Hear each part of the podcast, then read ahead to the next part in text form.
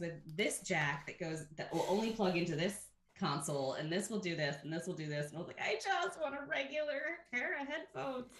So I have these uh, huge, these huge headphones, but they work. They work. Right? I, I was just dealing with a similar thing. I just got a new iPad Air, mm-hmm. which the connector has the USB C connector, not the Lightning connector. So all of my cords are light, Lightning. So trying to get a microphone to plug into it and to it's like I don't have anything that works with this. So crazy. Yeah. So I can't charge it now. it's yeah. So um, welcome to New World Brasscast. Uh, I'm Amy Shoemaker Bliss. We have Tony Granados, and we are joined by Patricio Cosentino. Um, I'm really excited to have you on on the pod the podcast. Um, I just told you um, before we started recording how um, how I found you, and I I think I'll share with the listeners too. Um, we have this North American brass band podcast, um, and I thought we've we've done um, mostly um, you know uh, people from the USA, and I was like, okay, so. we occasionally have some Canadians join in, and then I thought we we need to see if there's anything you know south of of the border. We need to see if there's anything going on in mexico brass band wise.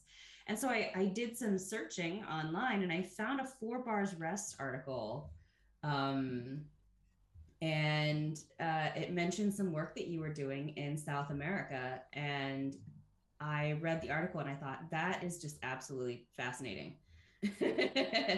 So i thought we we have to have you on the show um, so here you are. So I'm so excited to have you now. Um, Patricio, uh, could you tell us a little bit about your your background? It's really interesting uh, and very international. sure. Hi everyone. Thank you for having me. I'm very glad to have the chance to be here at the podcast. Um, well, I'm actually I'm um, been born in Argentina and have uh, been living there for 22 years and working in different orchestras.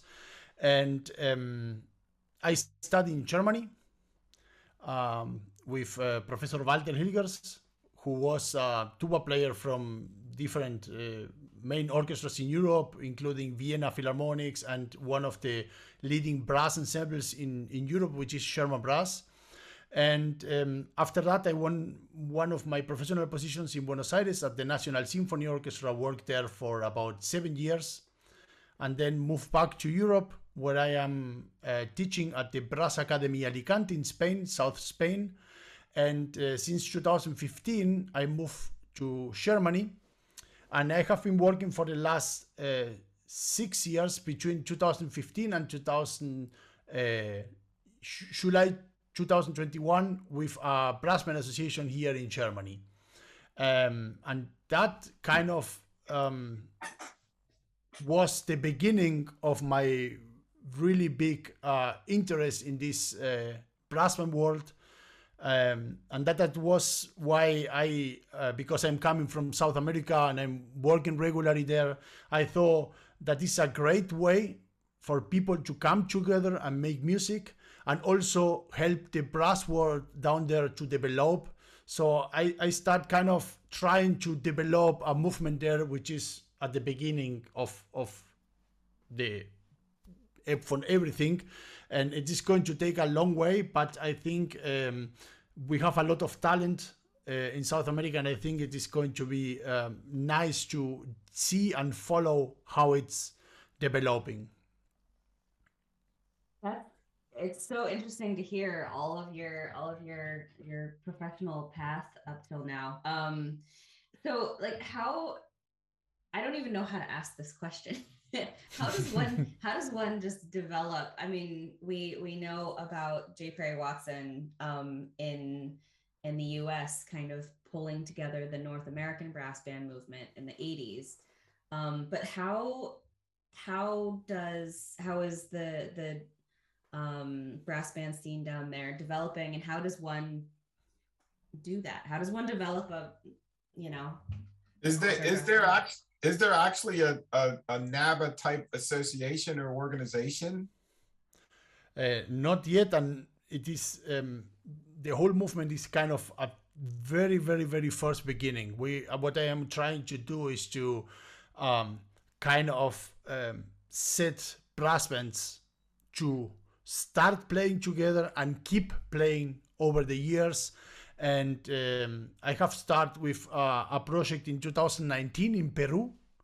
Uh, I was invited for the from the um, School of Music Tempo um, to do a brass band workshop because they, they have had uh, this uh, brass band, uh, you know, um, uh, they have the this sorry the the brass band teachers are there, and they saw they saw what I was doing here, and so they called me and say, listen, that would be interesting just to offer you know a workshop about this this uh, the work that you are doing.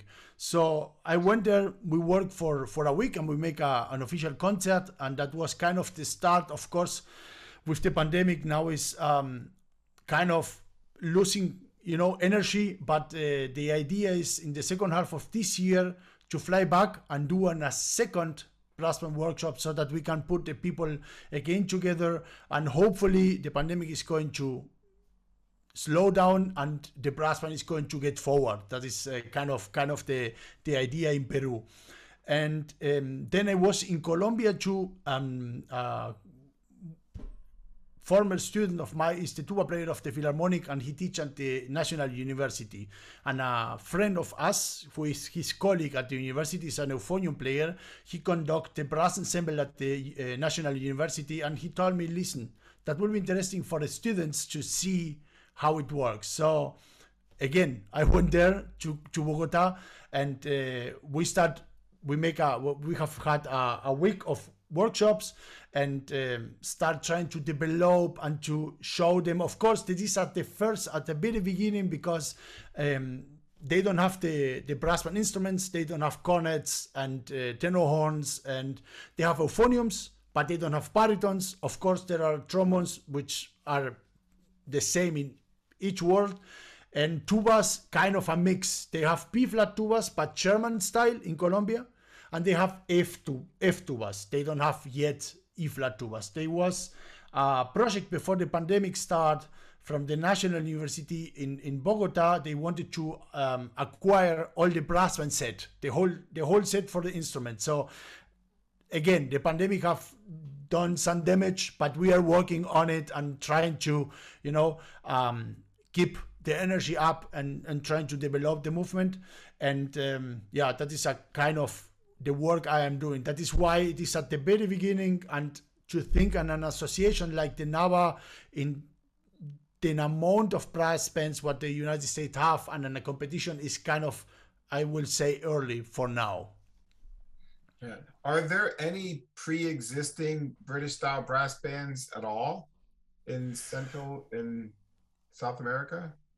From what I know, I have had uh, in my youth kind of contact with a Salvation Army brass band in Buenos Aires because okay. we have uh, there are if I am not wrong there are two one in Buenos Aires and one in Rosario which is kind of uh, 400 kilometer north from the state of Buenos Aires um, and then I must be very uh, sincere I don't really have listened of any others brass bands in uh, South America. What I know, it is there are kind of brass ensembles in a very very large brass ensembles in, in south of Brazil in Curitiba was one, and also in Sao Leopoldo in south of Brazil.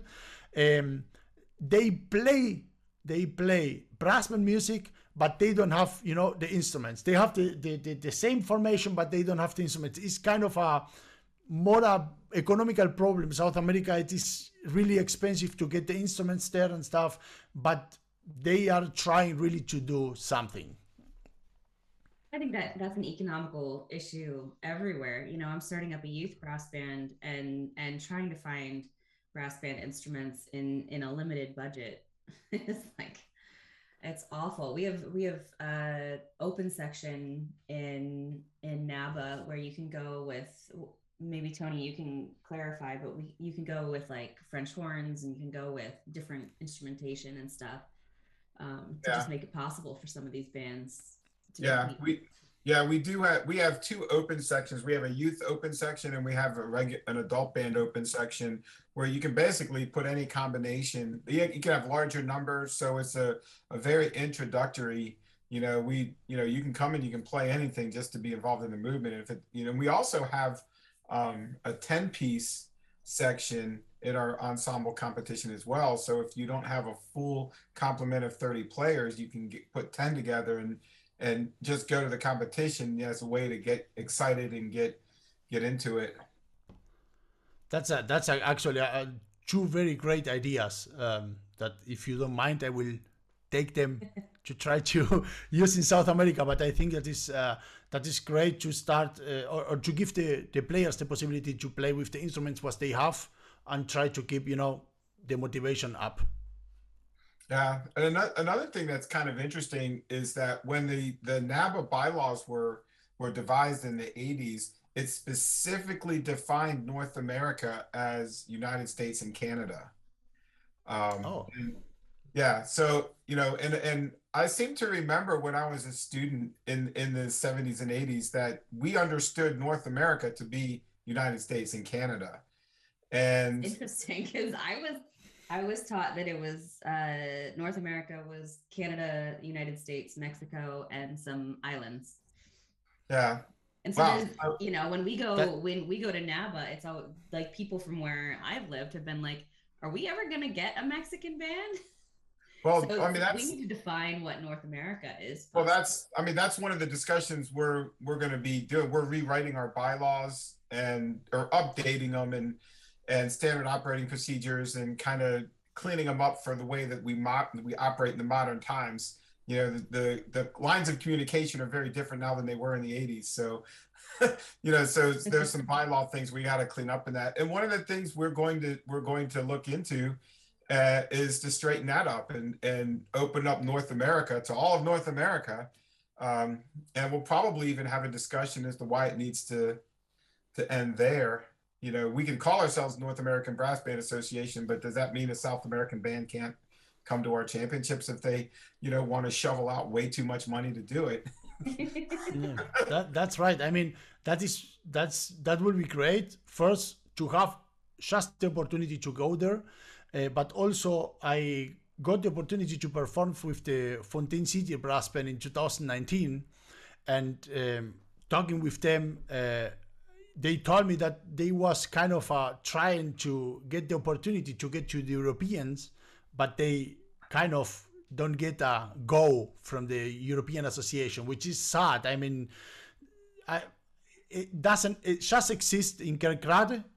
Exists this uh, World Yeah. Championship, Yeah, but I, I, I think I was on the Europeans in 2019 competing with a youth band, and I, I think it will help the whole movement worldwide if you can try to let, I will say, North American top championships brass bands competing to the Europeans because it's kind of you know it is more exchange, more possibilities to listen other bands and stuff. So um, I was sad about the news, but hopefully in the future it's going to change. You know, but that is why I think that your idea to to get the chance, at least Mexico, or if you say hold South America to compete, uh, I will be happy to to let the the, the brass know that. Uh, this possibility exists and you know maybe in the future we'll be able to to have one in the competitions at the NABA. yeah. We're hoping to have this taken care of this summer, so you know, maybe maybe there's some news on that. Even just to have like even like setting up something like a scholarship um with NABA so that some some members of these brass bands can travel up and and watch NABA and and participate in the solo competition and just see because I know that with um with new brass bands they they kind of start up and they're like well this is fun. And then they and then they see a competition and competitions mean community and bringing people together and and pushing everything to a higher level. And once they go to a competition they see what's possible and then it just like lights this fire right? Yeah, and, and the so, NABA competition is definitely like that. It's a very, it's a very, you know, you know, collaborative. Like everybody loves to go and watch the other bands just as much as to perform, which is a little bit different than some of the other competitions in Europe where, you know, they play and then they, you know, that's all they, that's all they do. But they have, you know, four, five, six competitions a year. We have one.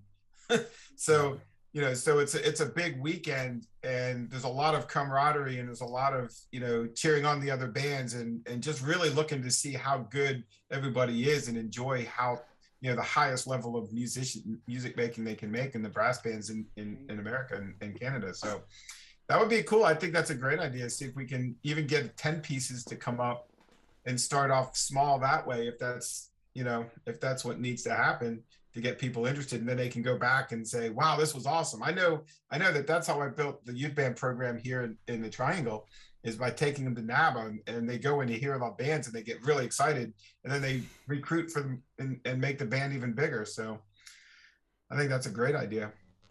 Yeah, I, if I recall what, what Amy already said about uh, going to the competitions and you know get the extreme motivation to keep moving and going forward and growth, uh, if I if I talk of my my own experience, I was kind of a symphonic player. I have listened from brass bands in my my way, but I wasn't exposed to brass band, the brass band movement since I came to Germany, and uh, I, I became a big fan of, of the of the whole you know band movement, and that is why I'm trying to to kind of work on, on South America. But I think what helped me have helped me a lot and on motivation was to be for example at the nationals in here in germany listen to all the brass bands and also listen to the gala concert where for example Brighouse play. And it was kind of the first top brass band i have listened in my life live i have cds and stuff but it's not the same. I have all uh, after the 2019 uh, europeans i developed the theory that it is impossible to record a brass band the same as you can listen it live because the amount of sound it is it is not possible to record a brass band and have the same experience that you have when you listen one live so uh, for me was a a breakthrough uh, listen to Brighouse in 2016 at the Nationals here in Germany, and that kind of opened a, a lot of ideas and and and um, even in, in, a professional um, even in a professional level. For for example, for my students, the recommendation to say, listen, try to find a brass band where you can play regularly because you are going to develop sound skills, uh, intonation, uh, you know, uh, technique, which is if you just study orchestral excerpts, you will have just the technique to play that. But if you play in a brass band, you are going to have the technique to play everything. And that is a kind of the the thing that opened my mind in 2016. Eh? I totally agree. I remember um, I remember when I was a kid growing up in Ohio, um, I would there was my my dad's a doctor and he had a patient who knew that I played euphonium and would bring uh, recordings of the Salvation Army and and Besses of the Barn and and stuff. And and every time he came for an appointment he would he would drop off recordings. Um, and I remember I grew up with these recordings um, and then I went over to the UK to study um, and for the first few months the first I don't know month or two I wasn't in a brass band I'm just trying to get my my footing in another country. I need to just figure out how things work. Um, and then um, and then I remember my friend said Black Dyke needed a sub, and I was like, "This is my chance." so I made sure that I was exactly where I needed to be to be the person asked uh, to sub in that rehearsal. And I showed up, and I remember they were going to play the hymn, and before they even played, when they took the the breath into play like all of my all of my brain cells just like fired. Like whoa. I felt like the air was being sucked out of the room before they even played um, and then the first sound it was just like i'm going to be doing this from here on out. Uh, it was you know to re- to record a brass band just doesn't doesn't do it justice. And you find i find i'm turning it down i'm turning it up because you know it's it's so quiet it's so loud that my speakers can't cope you know exactly. I mean the europeans in 2018 in montreux I, I was kind of listening to championship division and i couldn't believe how loud they have played. Because you know it's a championship. They need to show the extremes.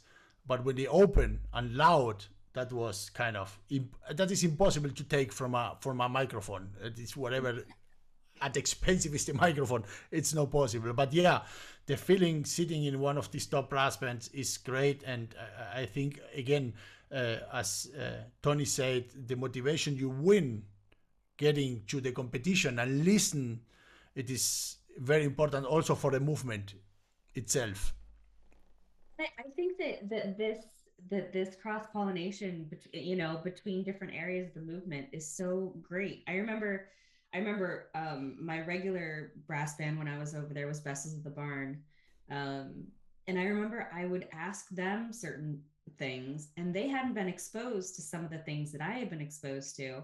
And at one point, I remember nobody in the brass band seemed to know anything about Gabrieli, and I was like, really? So um, they were they were nice enough that I was allowed to kind of take over sometimes. I could conduct some things, I could choose some music and stuff. They have a fantastic music library, and being one of probably the oldest brass band. Um, but I pulled in some Gabrieli stuff and I'm like, we are pausing brass band rehearsal because you need to be exposed to, to to Gabrieli music, and they had no clue what they were doing.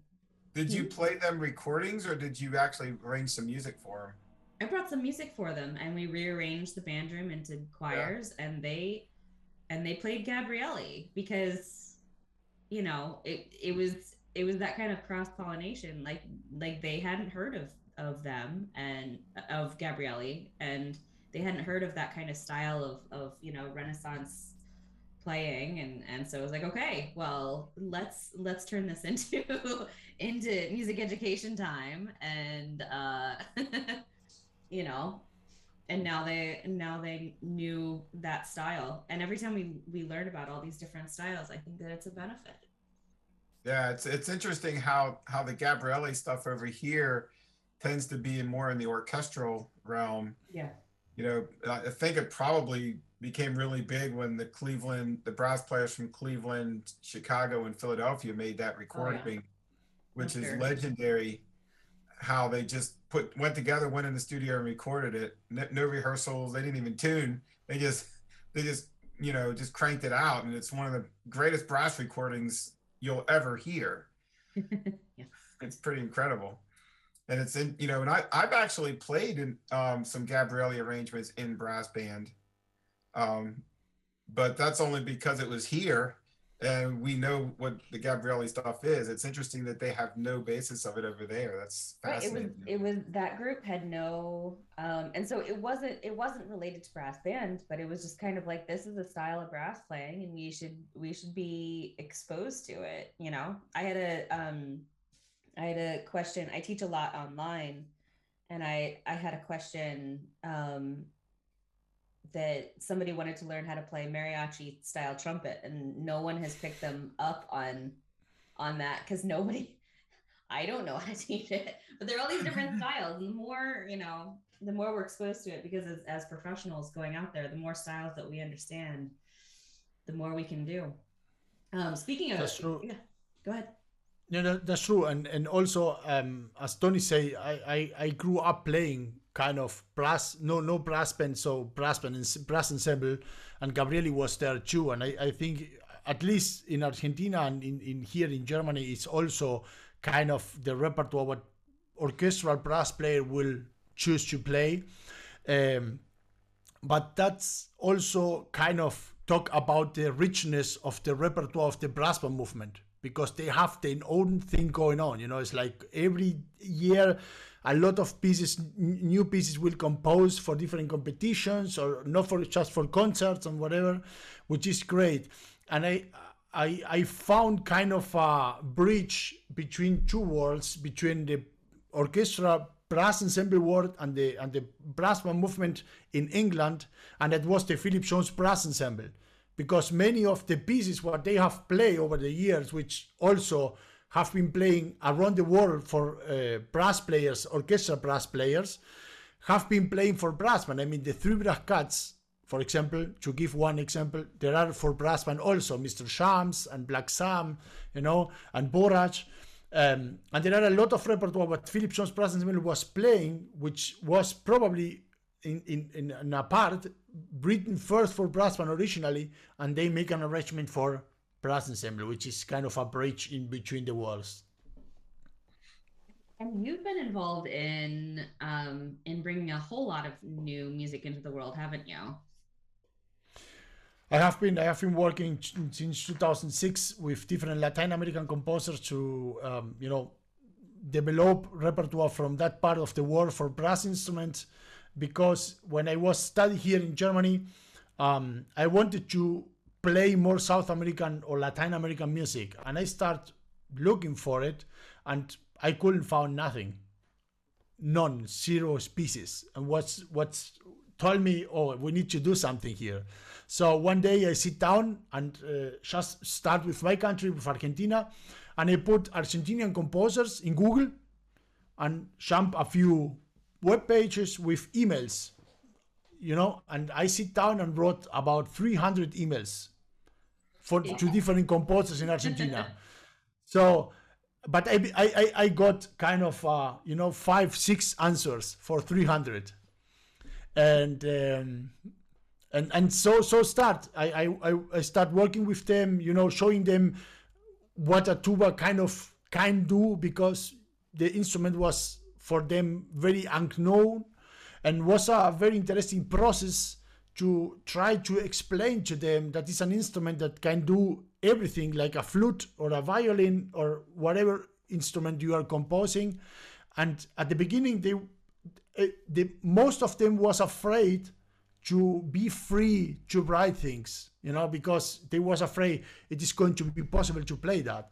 It was one composer who came i met with him in buenos aires for the first time in 2006 and he came with the first the second movement of a suite he was written um, and the movement into today stayed the same as he wrote at the first day so he he have had not any uh, was not afraid to write, you know, free for the tuba. His name is his name is uh, Jorge Tagliapietra, and I'm still in contact with him and working together.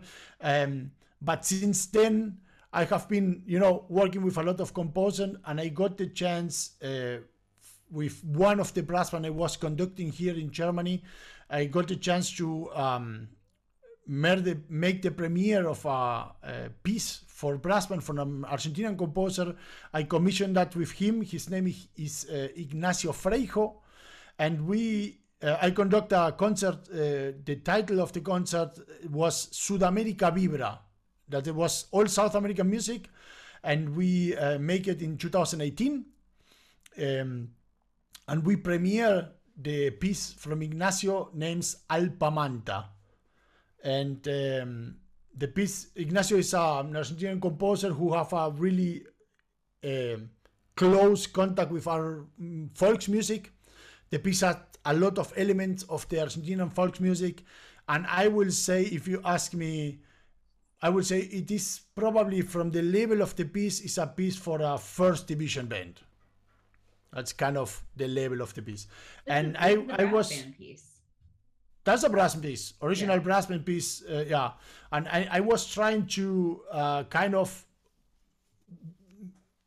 you know perform the piece more because we played in 2018 and since then still there and I couldn't getting to other bands or other conductors by working on it and hopefully it's going to be played more in the future. Yeah well hopefully hopefully with this podcast um i'm not going to pretend like we have millions of people listening but um but hopefully um we'll get we'll get some word out there about some of these pieces and and um hopefully we'll get some more people playing these pieces and more recognition of these composers get their voices out there get them heard a little bit more you know? Um That's that would that's be very part of- nice, and I think that that will be also motivate more composers from Latin America to work more on on brass band repertoire, which is I think I think is a kind of a big enrichment for the repertoire itself for the brass band movement worldwide. You know, if, if you if we have composers from all over the world working together and composing for the brass band movement, it's great. At, at, at least I think so. Yeah, I agree. Yeah, there's I have uh I have a friend um who who um has been doing a kind of a lecture tour talking about Mexican music and and getting getting rid of our stereotypical Mexican music, um, getting rid of the Mexican hat dance and, and evolving into more authentic uh more authentic Mexican music. Um and so if we can get some more uh, Mexican and South American um, composers into the brass band realm. That would be that would be super cool. I'm just my brain is firing on all cylinders with this uh, with this podcast. No, sure, sure, and and we keep we keep in touch. We should keep in touch after the podcast, and I will try to make you know the bridges with the different composers and and and try to uh, reach more brass band. If I, I, my feeling is like the the United States is always in many kinds of way very open mind uh, than the old continent like Europe, you know, and uh, that helps a lot for for new things and that i think that if if we can kind of keep the connection and, and try to work together it's going to help everyone you know?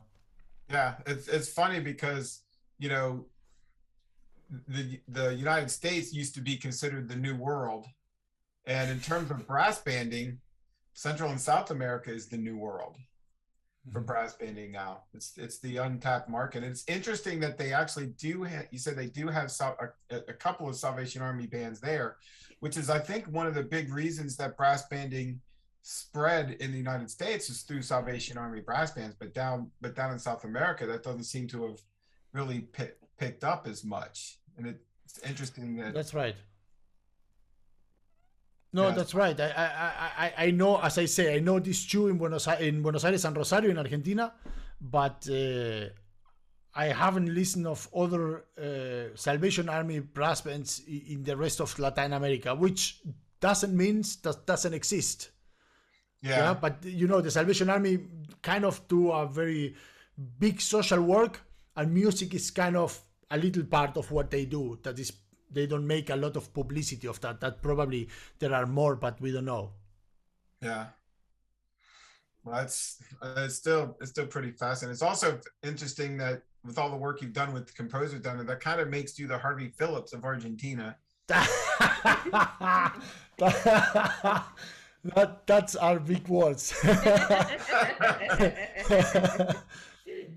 but uh, you know, I, I, I, I- I think, I think at the end of the day, it is important not only um, to be to to move around like I do for work, but just I, I kind of when I move around, I kind of bring try to bring my own thing where I'm going. If I conduct a brass band, I, as a guest conductor, I, I bring a South American program because I know the music more, and I think these rhythmical elements and these harmonies can enrich the band where I am working with, and if it is you know a new piece, the same. So I, I like, of course, uh, all standard repertoire for brass band from Paul Lovatt-Cooper to Peter Graham to I don't know uh, Frederick Schillerup.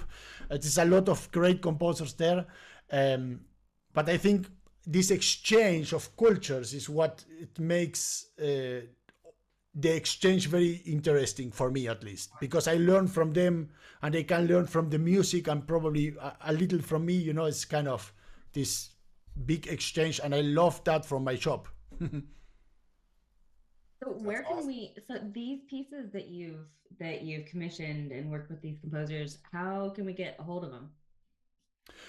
Uh, there are uh, published the companies uh, the name of the company is uh, Ediciones Pampa I can write it down for you.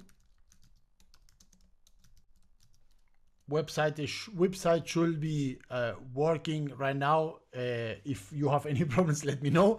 But uh, uh, yeah, there you you will find a few a few of them. I mean, there are just Alpamante, is just the, this Frasman piece I, I commissioned from him because I was working with Frasman more close in, in Germany, and I now I'm you know freelancing. And if you don't have a a platform where you can every week you know do things and concerts regularly is kind of difficult to commission new pieces. But my goal is in the future kind of commission more pieces if I get the, the opportunity to work regularly with a with a brass band and, and and keep developing the repertoire from Latin American composers. So that is the goal. In Ediciones Pampa, you will find another pieces from uh, for trumpet, into tuba, euphonium, horn, trombone, a lot of brass instruments. But as I say, Alpamante is the, today the only one we have in the catalog for for brass band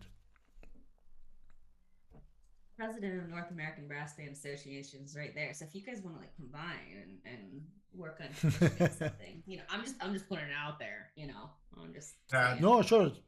there, there's so many there's so many ideas and so many things that that would be great for NABA to do that um you know we just don't have the manpower capacity to do as a volunteer organization but starting our own publishing company would be fantastic so we could you know have access for for people to see it in the, that are in the brass band realm and to have pieces that are you know not from peter graham or philip sparke's website or you know but something where it's a resource where we could you know get non-traditional brass band choices. Um, we'll have to run that one up the flagpole and see if we can actually because publishing is so easy nowadays. Um, you know so you know we and that's something we have to listen. Oh, there's so many things that we could be doing. I wish I wish we had more more resources to do it. Um, you know, so hopefully hopefully we'll be working towards that. We're pretty energized right now, so that's awesome. That's good. If you have now the motivation, you should go for it. awesome. Wow, that's Go ahead, go ahead, Amy. I'm sorry. No, I was just gonna I was gonna say I um after after we're done recording today, um I I want my next project. I always I'm always thinking like 10 projects ahead and I never have time to get through. so I have I have projects planned uh that would probably take the next like several years uh planned out already in my head. But the next project um, the one that I can actually get done sometime soon is I have the preliminary um, the preliminary translation of my book, my kids' book, Amy's Brass Band. And so um so I'm gonna see if if you can check it out and check over the translation and see if you agree with it. And uh and then what I think would be cool is getting somehow setting up a system so that we can during during the pre-order phase of that we can get some of the some of the people can order it and send it to um, some people that you're working with in Peru, Colombia, Mexico that you were talking about. That would be that would be really that would be super cool. But you know, uh, we can do that later. Um, you know what you should do, sounds, Amy? That sounds great. You know what? You, you know your next project, twenty projects down the line, is you should actually start a real life Amy's brass band start a real life Amy's brass band in what in what way? It's like actually put people with instruments in their hands and call it Amy's brass band and play a concert as Amy's brass band. Well, I'm I'm starting a youth brass band. I can just call it Amy's, Amy's brass, brass, band. band. we could do, well, there we you go. Do, we could do a we could do like a book reading and have the kids like play section by section, you know, and and it would be Amy's brass band. You know what I mean? Yeah. Amy's brass band live. Uh, that, that, that actually awesome. would be kind of fun having someone that like would be really, reading that's a really cool concept yeah reading the book I, and then because it introduces the different sections of the brass band so then have like a horn feature you know and they play a little do- little thing and you know so I, and, and I understood you right uh, you are you are translating your book into Spanish mm-hmm. It does right. Oh, that's great. Yeah. Um, and and part of it is um, we've been we've been introducing Spanish to our kids since they were born. Um, because I think I think the future is is increasingly bilingual, and um, so my brother-in-law. my brother-in-law is certified in medical Spanish, which means that he's he went to medical school in the U.S. and in Costa Rica. Um, so he he knows all of the Spanish terms, the medical terms, and and can just talk fluently in Spanish.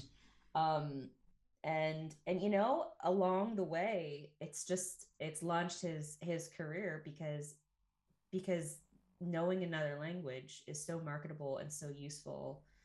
Um, so I think uh, we we kind of talked about how we thought that if they were going to learn one other language, it was either going to be Spanish or Chinese, and Spanish is a heck of a lot less intimidating since both of us can kind of speak a little bit of it already. Chinese is a little scary yeah, to someone right. who hasn't really been exposed to it. um, but you know, my husband minored in in Spanish. My husband minored in in and majored in just about everything. so um so we've been introducing spanish to them and and the book came about because of my son because when he was born everyone got us all these musical gifts and they were all there wasn't euphonium in any of them um, and it was all any of the musical books or something or games they were all orchestral everything. And and the the instruments were drawn inaccurately and i was like none of these are actually going to introduce my kid to to what i do like at all. And and they're the the labels of the instruments were frequently wrong and they had like tubes going who knows where on these things and i was like you know what? I'm gonna write a book.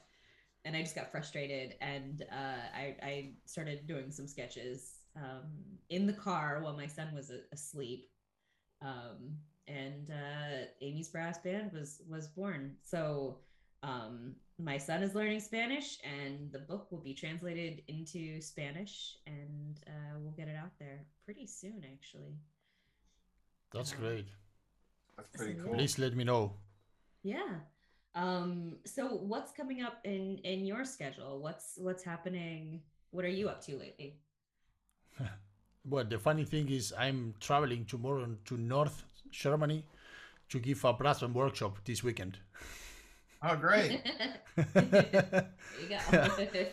um, last year, I was invited to uh, the same community to make a regular brass workshop, no brass band workshop, and we do it, and they like it, and they say, "Listen, let's do it next year again." And I, I, I talk to them and say, "Listen, do you want to do exactly the same, or do you want to try something new?" So and they say, you know, people don't know what means, you know, playing in brass bands and the whole work you need to put there to prepare repertoire and you know. So they say yes, and um, we start. We are starting tomorrow, uh, and we are playing a concert on Sunday. So my next immediate project is a brass band workshop starting tomorrow in North Germany. The city of the of of, of what, what is happening is Röbel it's near a very nice lake, the Müritz. So we our rehearsal room, when you open the doors, is directly you you jump directly into the lake, which is a very very nice location. So the brass the brass players are very motivated and they have been preparing the the repertoire uh, for several weeks now. So we are very looking forward to to get together tomorrow and and, and play. You know. That's awesome. Yeah, that's really cool. So um, go ahead. I was going to say we usually do a um, a question as we as we wrap up a question of the podcast, and I just was thinking so Aaron usually comes up with those, but I but I kind of came up with one on the fly because I thought it would be fairly interesting. They always um, make me a little bit nervous because they're they're frequently a little bit silly. this one this one this one's not that silly. It's actually you know a, a good opportunity to ask because um, brass band world doesn't really know about the a lot of people don't know about the german brass and you studied with the tuba player from the german brass. Um, and the german brass in my opinion is probably one of the greatest brass ensembles ever put together. We we grew up over here with the summit brass ensemble which mm-hmm. is similar to the german brass. Um, but the german brass is just they're unbelievable. Their recordings are spectacular. So my question would be what's your favorite German brass album? Oh, that's tough, but I will say Around the World eins, a one, the first what they play, because they have a. I mean, the arrangement of that CD is there are unbelievable. There is a enormous tuba solo from my teacher, which is in Dall'Italia con Amore, which he play like a E flat in the in the treble clef, very very high, and um, also you can listen a lot of um, power coming from the low brass in the different arrangements, and also it is a one of my favorite pieces from German brass, which is this um, Argentinian piece. I need to remember the name. Wait, um, how is the name? Where they play really folks they, they play really folk music from argentina because of course uh, having enrique crespo who was from uruguay originally putting the ensemble together in germany um, that was a, a, kind of a huge influence on the on the ensemble um, Pal Carnaval is the name of the piece. Pal Carnaval is one of one of the tracks. So I will say Around the World one is was what is is one of my favorite CDs from them. Yeah, Amy, do you have a favorite one? Or no, does somebody have to do some research? That I need to do. research. My, mine is probably Bach 300. Oh. Mm. Just just a that, that Toccata Fugue in D minor that they do in there is just spectacular. But the whole thing is, you know, like the the finesse of of playing, especially from from Hilgers, is just spectacular. What a beast of a player that guy is. They can play Bach very well. Yes. Very well. About as that's well true. as you'll ever hear brass ensemble play Bach, that's for sure. and it's funny because the, the Bach 300 was the CD which changed the completely the ensemble because the ensemble actually started in uh, 1974 rehearsing as a brass quintet and they play as a brass quintet for 10 years and record a CD das, das Deutsche Blechbläser Quintet and when Enrique wanted to record Bach, he said, I need more players. With five players, is is I, I need more. So they invite five players from, from outside to make just the recording of Bach 300. And okay. after the recording, they stay forever 10 players. 10 players. Yeah. Oh, that's that's a great story. That's awesome. Yeah. I have I have some listening to do, but I do I do have a funny story. I was in grad school. I was at I was at Rutgers um, and we were going through, we were playing something by Bach in the wind ensemble.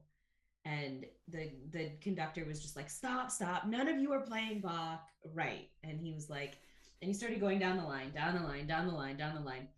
And then and then um and then they they he stopped at me and my last name is, was was still shoemaker if that gives you a little and, and i played it and he's like you you played it well and i like like german lutheran heritage like i grew up listening to bach that's good that's no if you live, if you listen yeah but if you listen to them i think you are going to enjoy it because yeah. I, I grew up listening to that ensemble so there are great recordings and for sure there are great arrangements that uh, help have helped German brass a lot to develop. So it is interesting to you can kind of know. Um, I I always think for me on three very big brass ensembles on the period of the history of, of the world, and the one is Canadian brass, of course, but it was one of the pioneers. Then Philip Jones Brass Ensemble, German yeah. brass, and I will say now Mnozil Brass because it's kind of you know now the the ensemble who is making a lot of noise worldwide. Yeah, for sure. Uh, you know, the Summit Brass is still in existence. They they meet at the the um, Rafael Mendez Institute in Colorado each summer. The, they they still playing. That is very interesting. Yeah, I don't know like that. a week of uh, one week a year, one concert a year at, at I believe oh. it's at at uh, Rafael Mendez.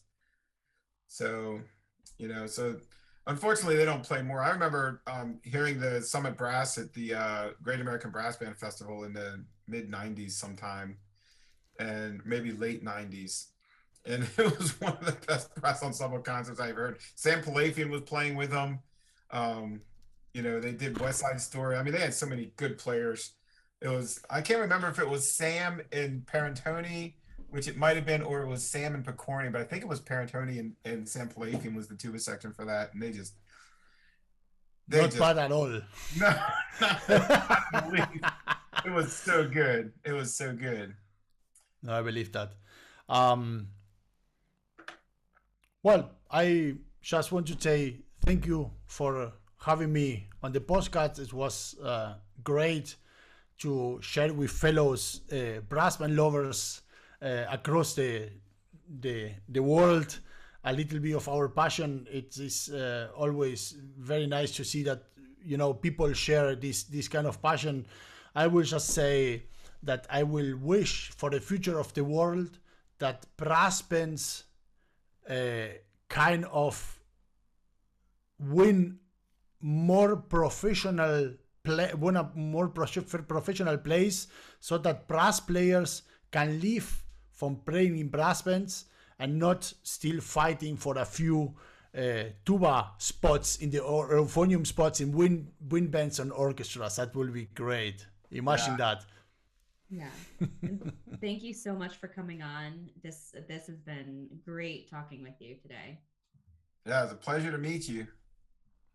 Thank you very much. It was a pleasure to meet you too, and uh, hopefully we will see each other in person sometimes. That will be nicer than Zoom, as always. that would be great. That would be great.